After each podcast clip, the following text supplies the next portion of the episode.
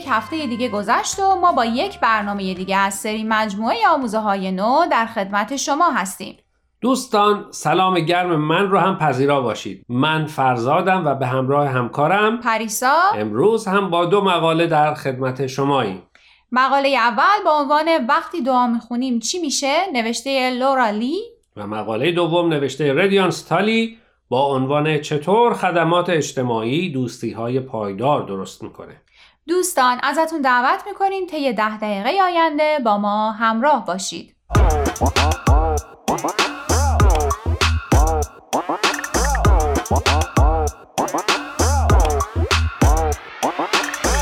لورا یک هنرمند کاناداییه که از رقص، طراحی رقص، نویسندگی، موسیقی و آهنگسازی سررشته داره. او بیشتر به خاطر فعالیت های هنریش با نوجوانان شناخته شده. خب فرزاد اگه بخوای به سوال مقاله امروز جواب بدی اولین چیزی که به ذهنت می‌رسه چیه؟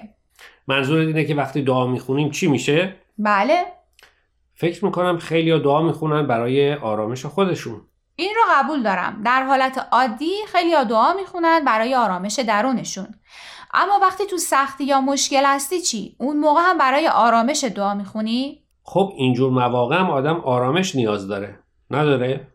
چرا اما راستشو بخوای من وقتی دعا می‌خونم با وجود اینکه از خدا می‌خوام که اون چه که خیر و صلاح هست پیش بیاد اما ته دلم می‌دونم که چی می‌خوام و دلم می‌خواد که اون اتفاق اونطوری که من می‌خوام بیفته آفرین اما لورا میگه اگر هر کدوم از ما وقتی دعا می‌خونیم از خدا چیزی رو بخوایم و خدا هم قرار باشه به خواسته ما جواب بده انگار خدا با خودش وارد رقابت شده. چطور؟ والا مثالی که لورا توی مقالش آورده یکم عجیبه.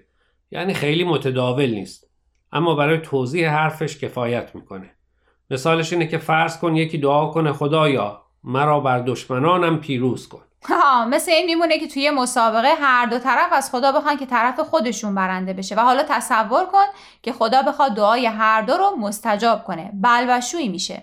خب پس منظور لورا اینه که خدا اونجا ننشسته که هر کس دعایی کرد اجابت کنه.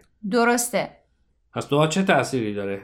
خلاصه جواب لورا اینه که بر اساس آموزه های بهایی دعا خوندن تاثیر داره و خداوند که بخشنده هست به دعاهای پیروانش طبق حکمت الهی جواب میده. بنابراین ما گاهی چیزی رو از خدا می‌خوایم که او برامون مقدر نکرده و به همین دلیل جوابی برای دعامون نمی‌گیریم.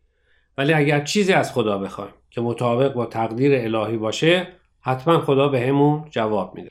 البته دعا فقط برای درخواست این یا اون چیز از خدا نیست. آین بهایی پیروانش رو تشویق به دعا می‌کنه برای بیدار کردن پتانسیل کامل روح و وجدان. در این حالت می‌تونیم مثل آینه بشیم که صفات خداوند رو در خودمون منعکس می‌کنیم. اگه موافقی این قسمت رو با کلمات مکنونی از حضرت بهاءالله که لورا نقل کرده به پایان برسونیم.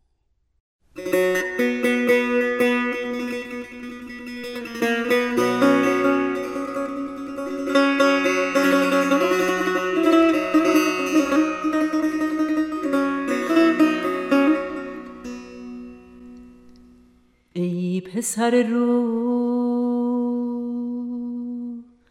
قفس بشکن و چون همای در هوا قدس پرواز کن. و از نفس بگذر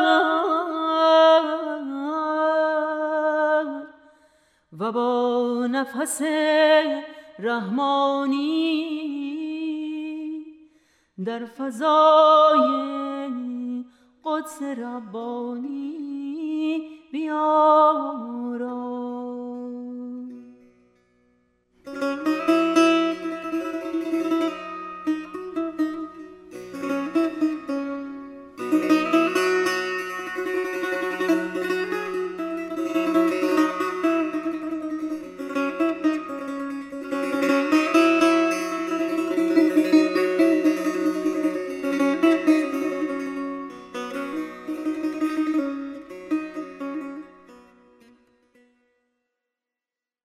دوستان امیدواریم قسمت اول برنامه امروز رو پسندیده باشید. فرزاد موافقی بریم سر مقاله دوم این هفته؟ بله بله بفرمایید. این مقاله نوشته ردیان ستالیه با عنوان چطور خدمات اجتماعی دوستی های پایدار درست می‌کنه. ردیانس از دانشگاه مریلند در رشته ارتباطات فارغ و تحصیل شده.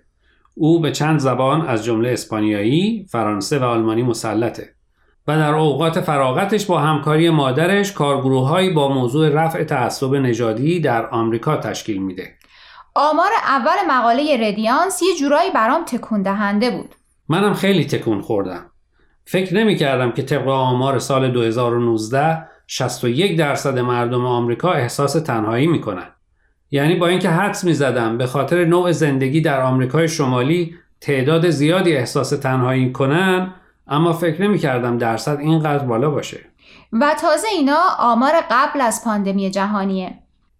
ردیانس دو مثال درباره دو جوون 22 ساله و 25 ساله می‌زنه که معمولا دوستی هاشون بر اساس رابطه شغلی یا محل زندگی شکل می‌گیره و وقتی کارشون رو عوض می‌کنن یا به محله دیگه ای میرن این رابطه ها هم کمرنگ و کمرنگتر میشه تا از بین میره چون هیچ وقت عمیق نبوده و حالا تصور کن از بعد از پاندمی که خیلی کارشون رو از دست دادن یا از تو خونه کار می‌کنن چقدر از این دوستی ها کمرنگ شده یا از بین رفته ظاهرا این دو نفر که البته بهایی هم نیستن در چهار فعالیت اصلی مربوط به جامعه بهایی یعنی جلسات دعا، کلاس های کودکان، حلقه های مطالعه و برنامه های مربوط به نوجوانان شرکت و همکاری می کنند.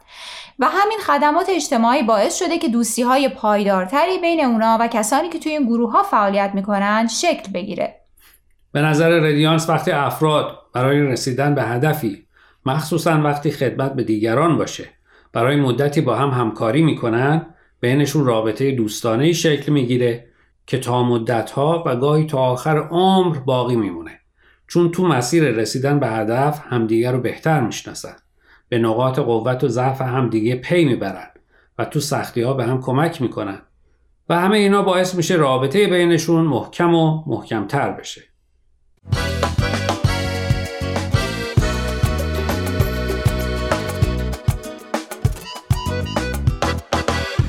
دوستان عزیز امیدواریم برنامه امروز رو پسندیده باشید. لطفا با ما تماس بگیرید و نظرتون رو راجع به این مقاله ها با ما در میون بگذارید.